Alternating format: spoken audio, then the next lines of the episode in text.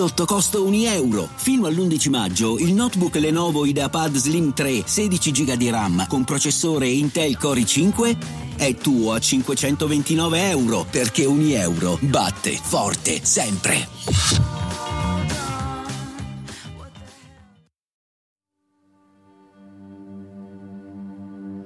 In ogni società, in ogni paese e in ogni epoca ci sono angoli bui che sfuggono allo sguardo.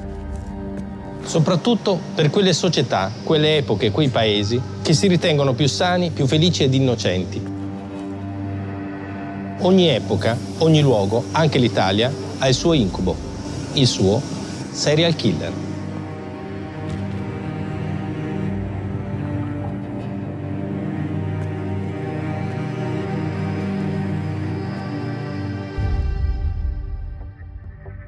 Sky Crime presenta Profondo Nero con Carlo Lucarelli. Storie di crimini italiani. Delitti che, come un colpo di rasoio, squarciano la pelle della società. Non resta che indagare, interrogare e ascoltare fino all'ultimo indizio. Episodio tre. Assassino cerca moglie. Pensionato, quattrocentocinquanta mensile, conoscerebbe signorina con mezzi, preferibilmente conoscenza a scopo matrimonio.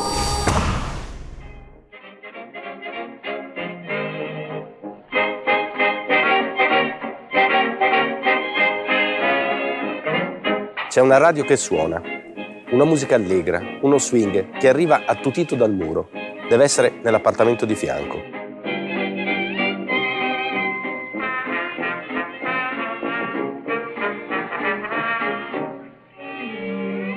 È una canzone di moda, uscita quell'anno, il millenovecentotrentadue, undicesimo anno dell'era fascista. Un ritmo simpatico che saltella vivace sullo schiocco dei piatti, la tromba che mugola in sordina. E quelle voci acute, le parole non si sentono distorte dal muro, ma le conoscono tutti. Canto quel motivetto che mi piace tanto. Perché se fa scordare di tutti i guai, tu pure se ti vuoi distrarre afflitto stai. Canta quel motivetto che mi piace tanto e che fa du du du du du du du du du.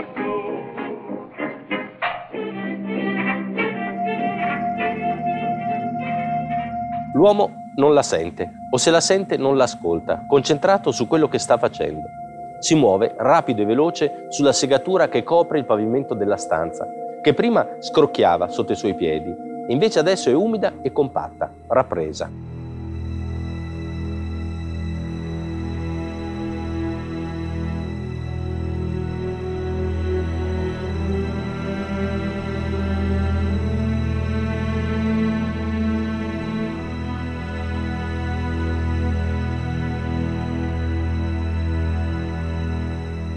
L'uomo sa quello che fa e lo fa bene.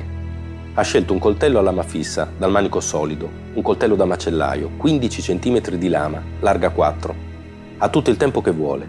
È solo in quell'appartamentino di due stanze che ha affittato proprio davanti alla stazione, ingresso indipendente, senza portiere, nessuno che veda chi entra e chi esce. Sa quello che fa e si muove velocemente. Se ondeggia, al ritmo di quella musica attutita e distorta, è solo per istinto e probabilmente non se ne accorge neppure.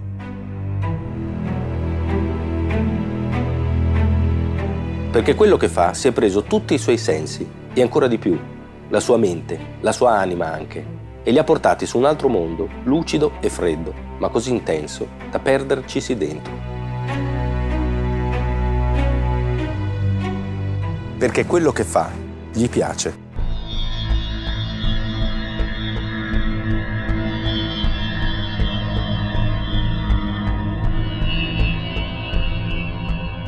Quando si viaggia in treno è sempre meglio farsi gli affari propri.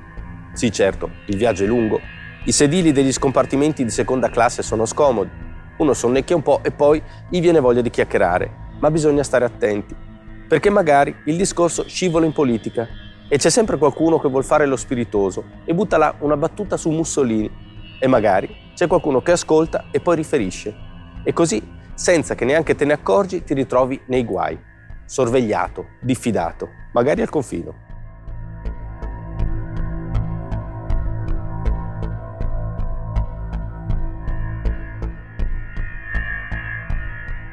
Meglio farsi gli affari propri. Buongiorno, buonasera, e sì, fa proprio caldo per essere quasi a Natale.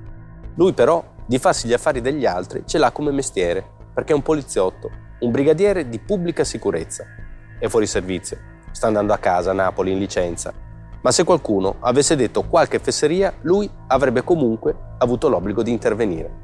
Per fortuna non succede niente, tutti tranquilli, a dormire, a leggere il giornale, buongiorno, buonasera e questo caldo a dicembre.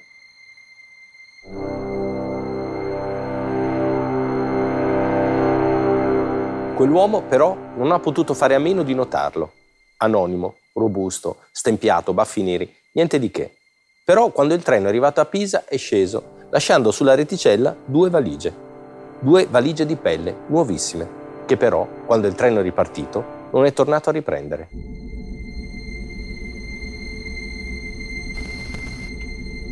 Così, appena arrivati alla stazione centrale di Piazza Garibaldi, a Napoli, il brigadiere, per quanto in licenza, è andato ad avvertire i colleghi.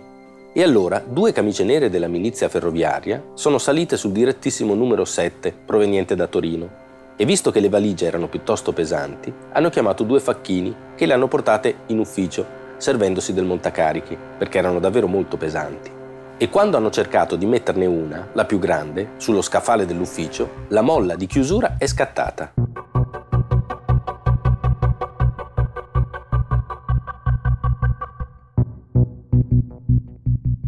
La valigia si è aperta e sul pavimento sono caduti fogli di giornale, segatura umida e rappresa e un tronco umano.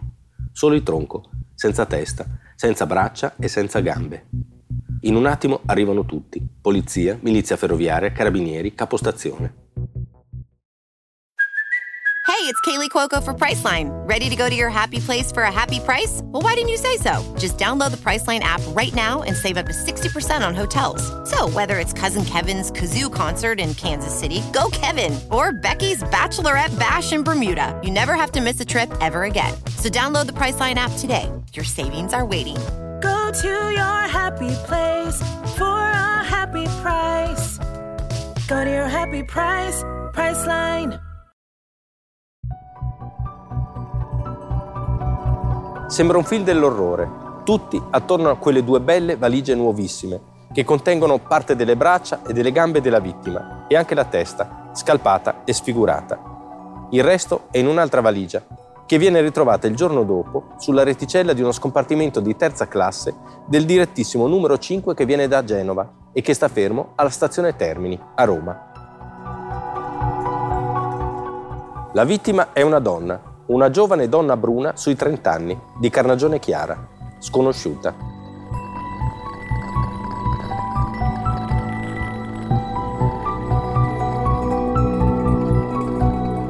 Al Duce la cronaca nera non piace.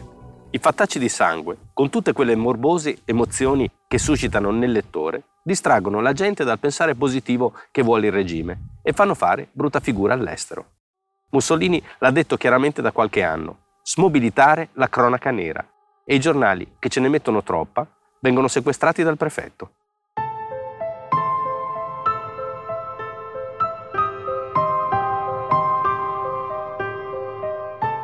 Però un po' ci vuole, le cose accadono e la nera serve a far vendere i giornali. Così un corpo di donna fatto a pezzi in tre valigie lasciate sui treni un po' di spazio ce lo deve avere, per carità, sottolineando bene che la milizia è giunta tempestivamente sul posto e che le indagini fervono con decisione e zelo. E così succede che Olga, una ragazza di vent'anni di Roma, legge la notizia sul giornale e le torna in mente la sua amica Paola, Paolina, che se n'è andata agli inizi di novembre, quasi un mese e mezzo fa, e non ha più dato notizie di sé, neanche una cartolina. Ha una brutta sensazione, Olga, e così va dalla famiglia di Paolina e parla con i fratelli e gliela racconta anche a loro la sua brutta sensazione, perché Paolina non se n'è andata e basta, è andata via con un brutto tipo che a Olga non è mai piaciuto. Non è mai piaciuto neanche ai fratelli, e ce l'hanno anche loro, la stessa brutta sensazione. E così vanno tutti in questura, e quando gliela fanno vedere, la vittima del treno, composta alla meglio, la riconoscono.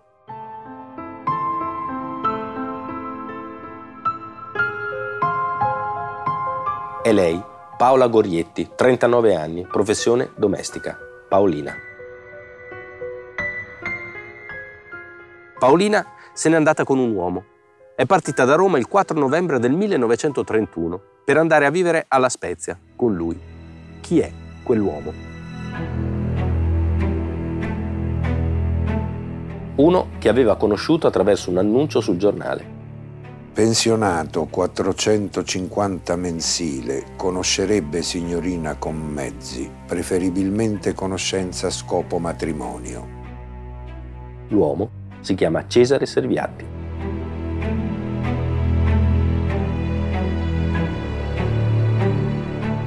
C'è una radio che suona. È nell'appartamento di fronte, al di là del pianerottolo, confusa dal crepitare degli scrosci di pioggia contro i vetri delle finestre. Si sentirebbe piano comunque, perché è uno slow, un lento, che scivola sulla voce appassionata di Vittorio De Sica che canta Parlami d'amore Mariù. Parlami d'amore Mariù. Anche quella l'uomo non la sente, o se la sente non l'ascolta, concentrato su quello che deve fare. No, non che deve fare, non solo, che vuole fare, perché quello che fa gli piace. Come due stelle scintillano.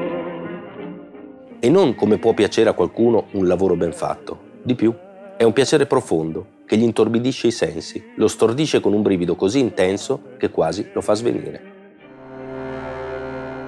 Una donna morta si taglia facilmente. In un'ora al massimo tutto è già spacciato.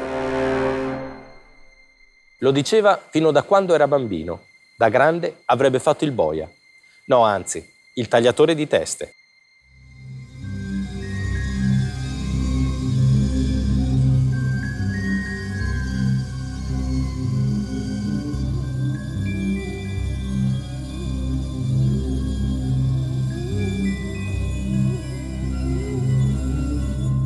Serviatti Cesare, di anni cinquantanove, nato a Subiaco, provincia di Roma, figlio di N N, genitori ignoti. Dal millenovecentootto al millenovecentodieci infermiere al Policlinico. Poi vari mestieri, commesso in una fiaschetteria, guardiano di un'autorimessa e poi gestore di un piccolo albergo di La Spezia. Ammogliato, senza figli. Robusto, stempiato, baffi neri, tutto sommato anonimo.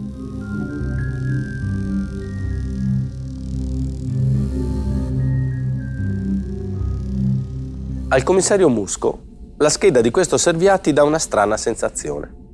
È uno di quelli che si basa sul fiuto del poliziotto, il commissario, e in quelle poche note ci sente qualcosa. È d'accordo anche il collega De Simoni e anche il cavaliere Enrico che comanda la squadra mobile di Roma. Mollare tutte le altre piste. C'è un macellaio che fa prostituire la moglie, un attore con strani precedenti.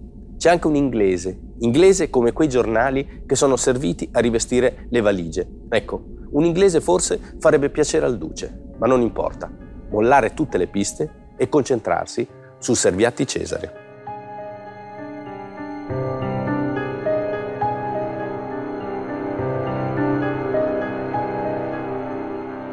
Anche perché nel frattempo qualcuno ha trovato un coltello insanguinato ai piedi della gradinata che porta ai giardini di via Genova, come se fosse caduto, alla Spezia, vicino alla stazione.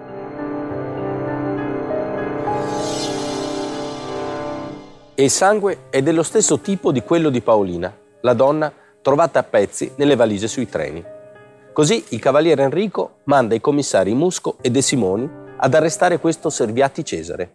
Sbattiamolo dentro e vediamo cosa succede.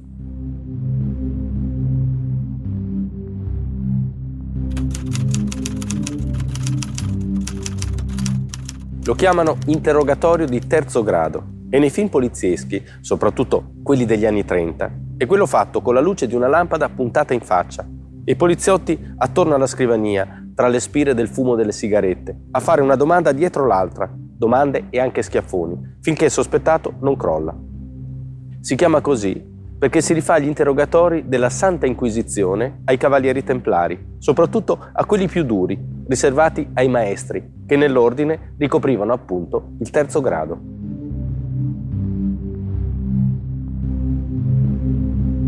Il nove dicembre millenovecentotrentadue Cesare Serviatti viene prelevato dal suo appartamento in via Principe Amedeo a Roma e portato in questura, dove viene interrogato per quattro giorni di seguito. Vestito di scuro, col colletto abbottonato, senza cravatta, Serviatti siede scomposto su una sedia nella sala degli interrogatori della squadra mobile e risponde a tutte le domande con tranquilla disinvoltura. Sorride, scherza anche.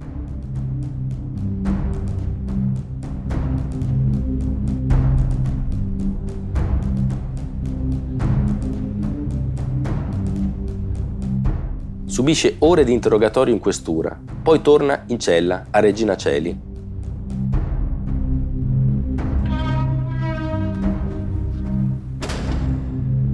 Dorme, mangia e via di nuovo, luce sul volto, fumo delle sigarette e domande, domande, domande.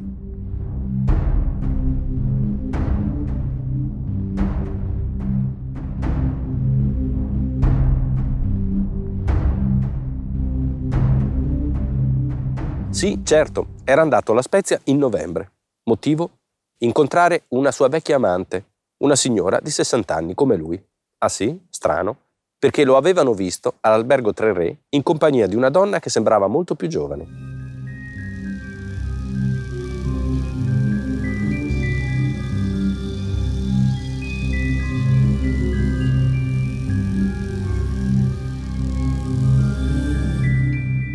Ah, certo, quella donna, una scappatella nella scappatella, no? Una tizia che ho conosciuto in treno, no? Come si chiamavano? Non me lo ricordo, ma come si fa a ricordare il nome di tutte? Lei ci riesce, commissario? Al quarto giorno comincia a cedere. Sì, è vero, è andato alla Spezia con una donna. Sì, conosce il suo nome, Paola Gorietti, Paolina. Si erano conosciuti con un annuncio sul giornale, pensionato, quattrocentocinquanta mensile, eccetera, eccetera. Poi si erano piaciuti e avevano deciso di andare a vivere insieme. In un appartamento, due stanze, con ingresso indipendente, via Costa, proprio vicino alla stazione, alla Spezia, perché a Roma c'erano dei problemi. In effetti, le aveva promesso di sposarla, ma non poteva, perché aveva già una moglie. No, questo Paolina non lo sapeva.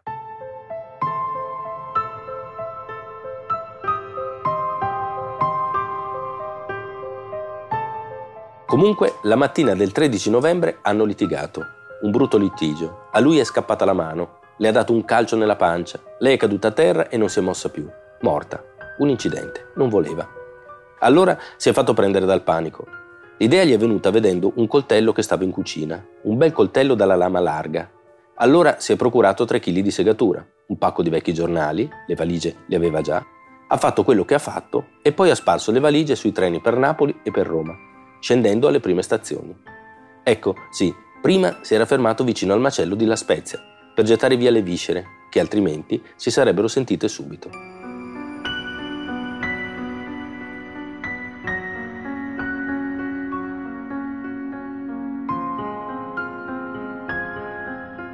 Va bene, comunque un incidente, non voleva, ma c'è qualcosa che non torna. Intanto il coltello, trovato da quel bambino alla Spezia, proprio in via Costa, con sopra il sangue di Paolina. Non l'ha trovato per caso in cucina Cesare Serviatti, quel coltello. È andato a comprarlo apposta, in un negozio del centro di La Spezia, ditta Maestri. Il proprietario se lo ricorda bene perché lo ha scelto con cura. Un coltello da macellaio. E poi c'è l'autopsia eseguita sul corpo di Paolina. Non è morta per le conseguenze di un calcio nella pancia. È stata strangolata. Vacanze in Sicilia o in Sardegna? Con i traghetti G N V porti tutto quello che vuoi, ti rilassi fino a destinazione e se prenoti entro il quattordici maggio, posto ponti a partire da trentatré euro. Non c'è modo migliore per andare in vacanza. Scopri i dettagli su g n v punto i t. Offerta valida sulle linee Napoli-Palermo e Genova-Olbia, diecimila posti disponibili.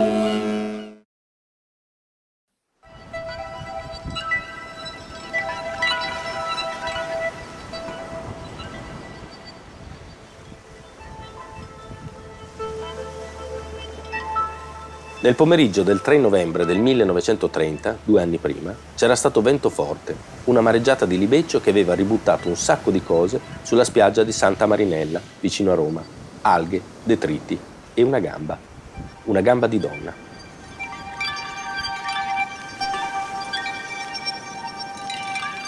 L'aveva trovata un pescatore che aveva chiamato subito la polizia. Dopo due o tre giorni, eccone un'altra, un'altra gamba. Un'altra gamba di donna. Il medico legale si era dato da fare e aveva stabilito che poteva trattarsi di una donna sui trenta anni, di buona condizione sociale, vista la finezza della pelle, o che comunque lavorava in casa, per esempio una domestica.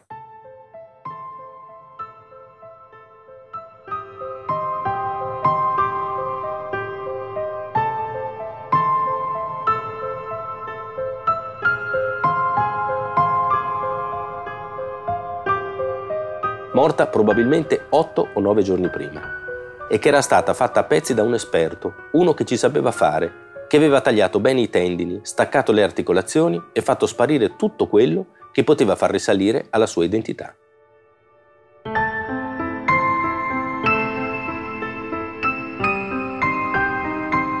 La seconda cosa.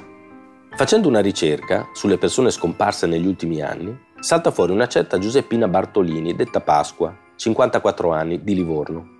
Giuseppina aveva risposto ad un annuncio sul giornale, pensionato quattrocentocinquanta mensile, eccetera, eccetera. Aveva detto alle amiche che aveva trovato l'anima gemella, che si sposava, aveva venduto la casa, si era comprata l'abito da sposa, era partita per La Spezia nel luglio del millenovecentoventotto ed era sparita.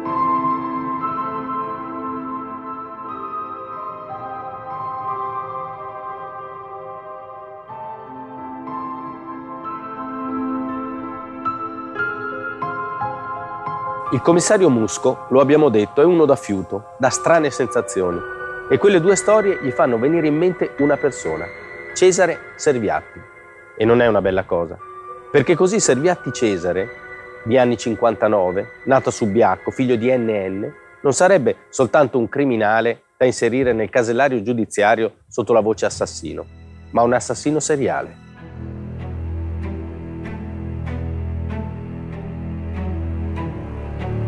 O meglio, come si diceva allora, un mostro. O meglio ancora, come si dice adesso, un serial killer.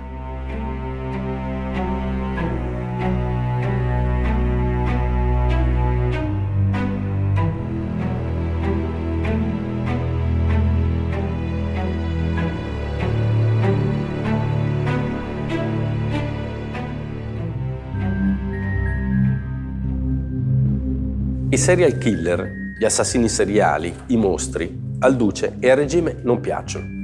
Sviluppano gli istinti morbosi della gente, la spaventano e soprattutto dimostrano che nella società, nonostante tutto, c'è qualcosa che non funziona. Perché non si tratta dei soliti omicidi per lucro o per passione. C'è sempre stata e sempre ci sarà gente che ammazza perché vuole i soldi, la donna o l'uomo di qualcun altro. Qui si tratta di follia. E quando la follia colpisce quelli che vengono definiti individui tarati o socialmente predisposti va bene, ma quando questi sono tanti, sono troppi, allora dimostrano che nonostante tutto quello che viene sbandierato, la stabilità economica, la potenza militare, la posizione internazionale, c'è un popolo che sta male. È come una nemesi, una vendetta storica, che colpisce e perseguita quelle società che certe cose fanno finta di non vederle.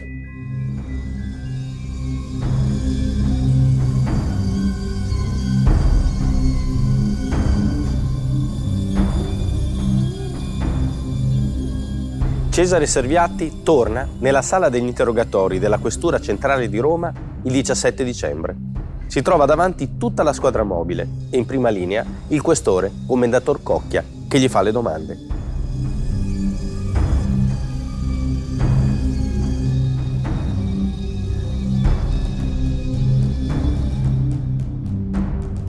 Serviatti si comporta come al solito, risponde con tranquilla strafottenza, scherza, fa battute. Io non so nulla di nulla e mi pare fatica sprecata se pretendete da me una nuova confessione. Verso le nove dice che ha fame e che non risponderà più a nessuna domanda se non gli portano un piatto di pasta asciutta. Gliela portano, è buona, dice, e alle nove e mezza l'interrogatorio ricomincia. Contro di lui il commendator Cocchia e i suoi hanno parecchi elementi, contraddizioni, coincidenze.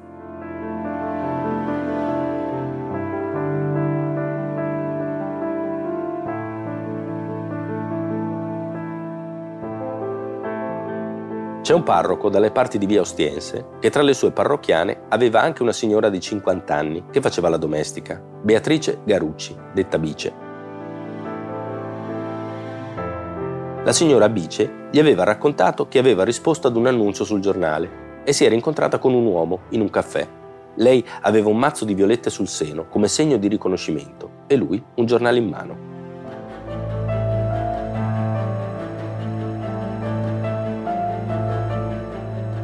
Era così entusiasta la signora Bice, così innamorata, e stava ritirando in fretta tutti i soldi che aveva, e ne aveva, perché era stata a lavorare in America. Tanto che al parroco era venuto un sospetto, e così aveva voluto incontrarlo, quell'uomo, nel garage sulla via Ostiense, dove stava lavorando.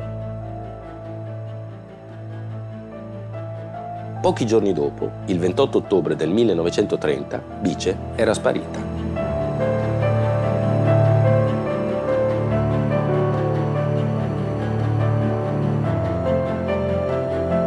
Ricorda chi è quell'uomo? Sì, lo ricorda. È Cesare Serviatti.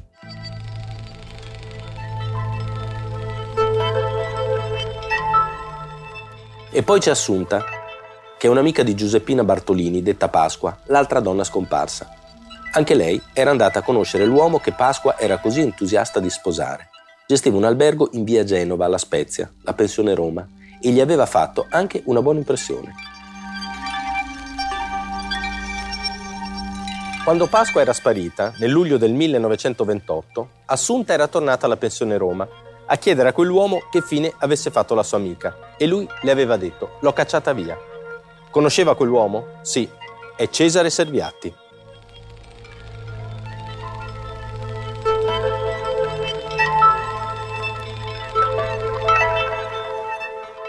L'interrogatorio dura tutta la notte. A mezzanotte Serviatti chiede un'altra pasta asciutta, buona anche quella. Si riposa un po' e poi resiste fino a parte della mattina dopo. Alla fine, verso le undici, confessa. Bice l'aveva portata a casa sua, a Roma. In quegli anni si stava trasferendo in via Principe Amedeo, ma aveva ancora l'appartamento in via Ricasoli.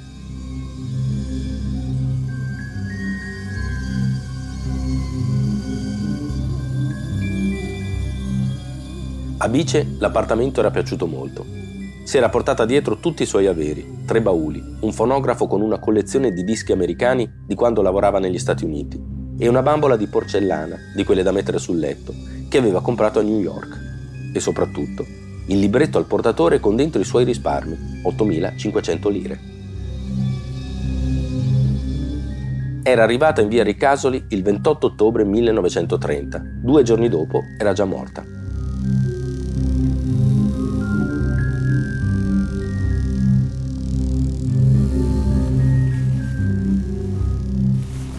Serviatti l'aveva strangolata, fatta a pezzi, avvolta in vecchi giornali e infilata dentro tre sacchi di juta.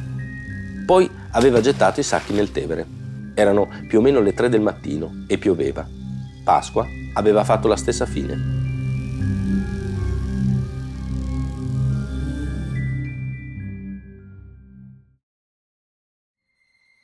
Giuseppina Bartolini, detta Pasqua. Beatrice Margarucci, detta Bice. Paola Gorietti, detta Paolina. Pasqua è la prima e Paolina è l'ultima, tre donne. Ma è davvero così? Perché dalle indagini salta fuori un'altra donna, Elena, che fa la prostituta alla Spezia, vicino alla pensione Roma. Serviatti conosce Elena nel millenovecentoventicinque e si propone come protettore. Riesce a spillarle duemilaottocento lire, prima che la ragazza cambi idea. Allora accetta di restituirle i soldi, che venga alla pensione il giorno dopo. Di sera, da sola. Quella sera, però, Elena viene arrestata mentre batte vicino alla stazione e all'appuntamento, per fortuna, non ci può andare. Poi ne salta fuori un'altra, Felicita, di un paesino vicino a Udine, trentanove anni, domestica a Roma. Cesare la conosce nel luglio del millenovecentotrentadue, solito annuncio, solita promessa di matrimonio. Riesce a spillarle millecinquecento lire prima che lei si accorga che è sposato. Allora lui le scrive una lettera strappalacrime e infatti lei si commuove e accetta di rivederlo. Lui sparisce per un po', in quel periodo ha da fare, sta uccidendo e facendo a pezzi Paolina. Poi ricominciano a vedersi. Allora lui la invita a casa sua, ma a quel punto viene arrestato per il corpo trovato a pezzi nelle valigie sui treni.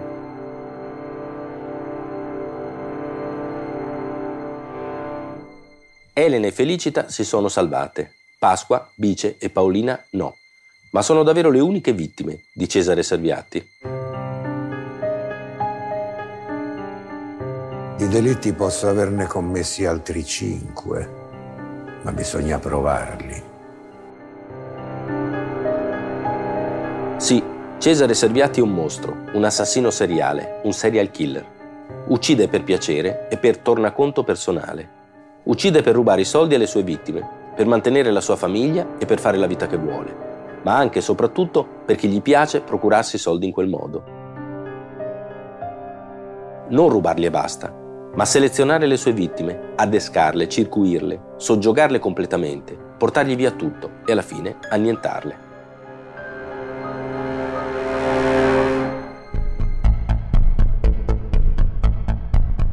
Il modo in cui le annienta, in cui le uccide, strangolandole, controllandone il destino fino all'ultimo istante di vita per poi farle a pezzi, è una cosa che gli dà un piacere enorme, di cui non può più fare a meno.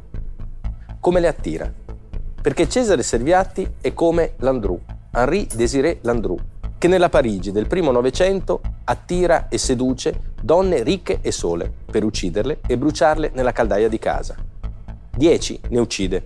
Oppure è come Henry Howard Holmes, che nella Chicago di qualche anno prima ne uccide almeno un centinaio. Come loro, Cesare Serviatti non è né bello né affascinante, non è un angelo del male dalla bellezza perversa. È un signore piuttosto anziano e piuttosto brutto, tarchiato, calvo, sanguigno e volgare, con l'unico vezzo di tingersi i baffi.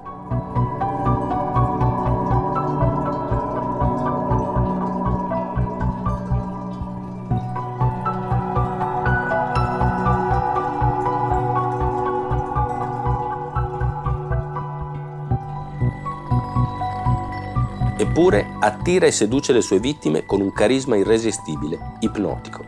Promette cose evidentemente impossibili, mente, e quando le sue menzogne si scoprono le nasconde dietro una cortina di improbabili scuse, ma funziona lo stesso e le sue vittime si lasciano attrarre ciecamente nella sua trappola, anzi, ci si infilano da sole.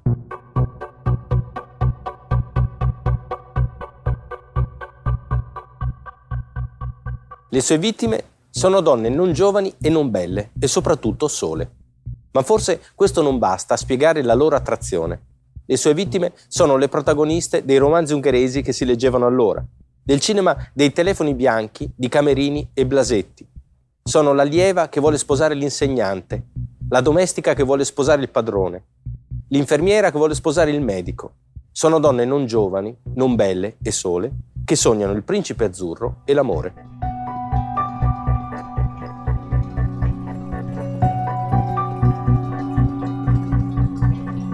Cesare Serviatti le sceglie con cura, le fa sentire tutte giovani e belle come Alida Valli, sensuali come Clara Calamai e lui virile come Amedeo Nazzari, elegante come Vittorio De Sica, pronto a regalarle il grande sogno dei film, ma a portata di mano, appartamento ammobiliato, pensione, matrimonio.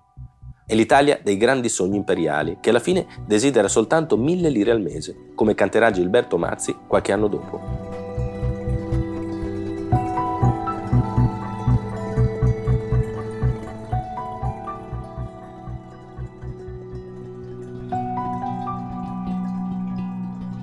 Il processo a Cesare Serviatti, imputato di tre omicidi a scopo di furto, articolo cinquecentoventisei, capoverso uno del Codice Penale, e di scempio di cadavere, articolo quattrocentoundici, inizia il quattordici giugno del millenovecentotrentatré presso la Corte d'Assise del Tribunale di La Spezia.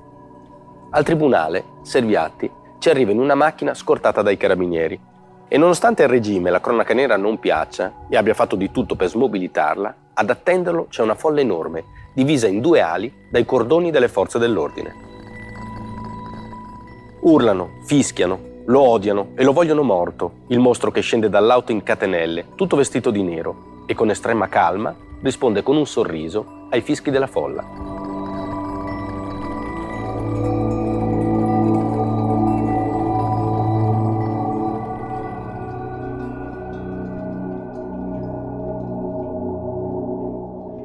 Alle dieci del mattino inizia il dibattimento. Cesare Serviatti sembra assistere al processo di un altro. Declina con tranquillità le sue generalità al presidente, Sua Eccellenza De Piano. Serviatti Cesare, anni cinquantanove, nata a Subiaco, provincia di Roma, figlio di N N. Sorride al pubblico che lo guarda con ferocia. Sembra sempre sul punto di dire qualche battuta, magari fischiettare una canzonetta di moda.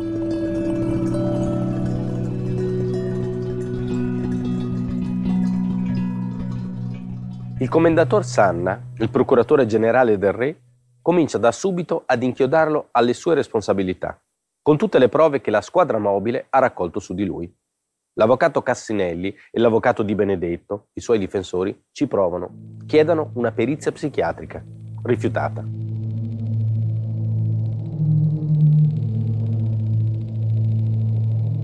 Come lo hanno sempre definito i vari periti che lo hanno esaminato, Cesare Serviatti è un uomo dal perfetto equilibrio mentale, dotato di scaltrezza e intelligenza non comuni e che nella consumazione dei reati ha dato prova di agire con perfetto sangue freddo e grande abilità.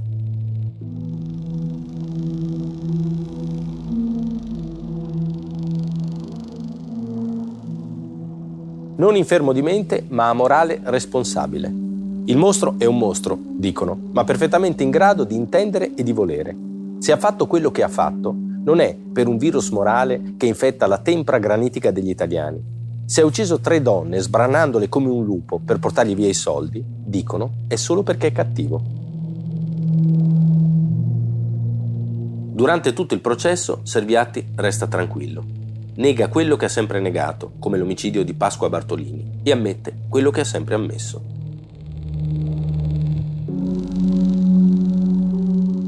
Sì, è vero. Prima che lo scoprissero, leggeva i giornali assieme alla moglie e ai vicini e commentava le notizie che parlavano del sezionatore di domestiche.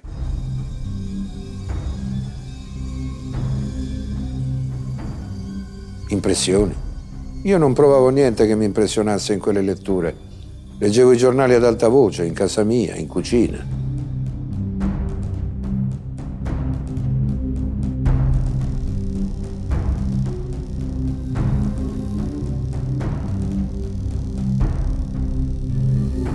Sempre tranquillo e sempre allegro, Cesare Serviatti si turba soltanto una volta, fino al punto di scoppiare a piangere.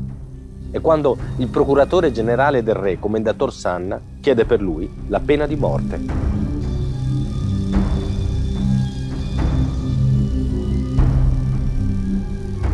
Alle dieci di sera dell'otto luglio millenovecentotrentatré, dopo cinque ore di Camera di Consiglio, il presidente Sua Eccellenza De Piano legge la sentenza. Colpevole di tutti i reati. Ergastolo per l'omicidio di Beatrice Margarucci, ergastolo per l'omicidio di Pasqua Bartolini e pena di morte per l'omicidio di Paolina Gorietti, più una serie di anni per furto, vilipendio e dissezione di cadaveri, ma che di fronte alla pena capitale non hanno importanza.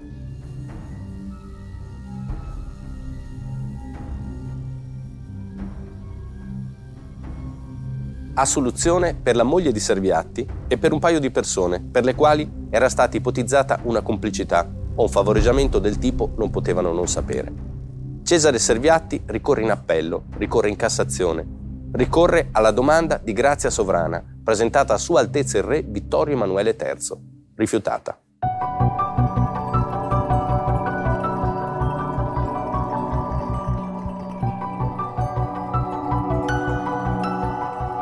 Durante la notte tra il dodici e il tredici ottobre millenovecentotrentatré, malgrado il cielo sia nero e gonfio di nuvole da temporale, con una luna da lupi mannari, una folla enorme risale l'argine del torrente Calcandola e scivola tra i pioppi che recintano il campo del poligono di Tiro Italia di Chiaravecchia.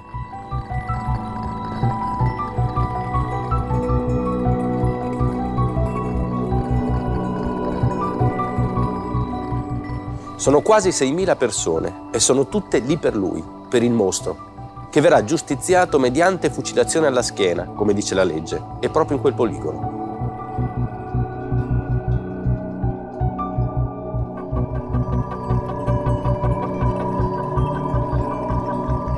Cesare Serviatti intanto è stato svegliato verso le due di notte. Si è seduto sul bordo del pagliericcio in cui dormiva un sonno profondo e ha ascoltato il sostituto procuratore del re, Cavalier Porchi, che gli comunicava che la grazia sovrana era stata respinta e che lo avrebbero fucilato tra poche ore.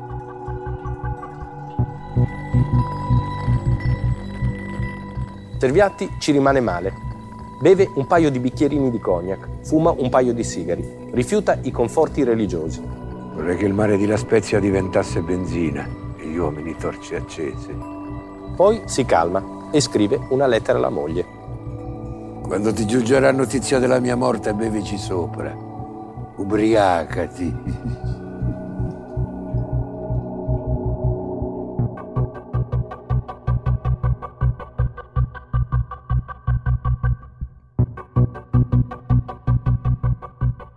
Verso le cinque del mattino, Cesare Serviatti viene preso in consegna da un capitano dei carabinieri reali, che dopo alcune formalità lo scorta fino al poligono di Tiro, dove arriva in un'alba nera e livida, senza un raggio di sole.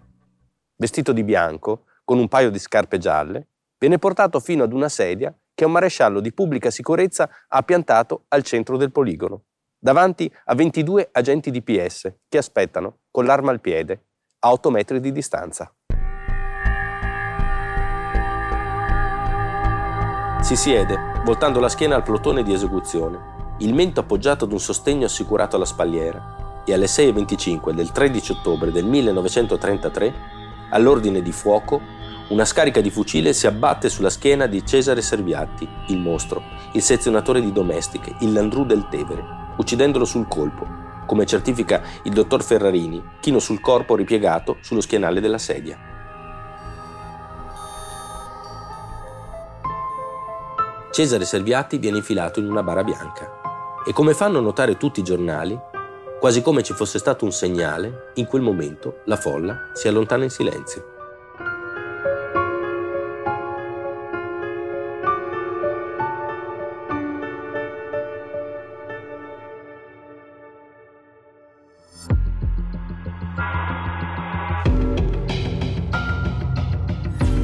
Hai ascoltato Profondo Nero con Carlo Lucarelli. Assassino cerca moglie. Una produzione Sky Crime. Adattamento audio Alessio Abeli. Produzione Voice punto effe emme.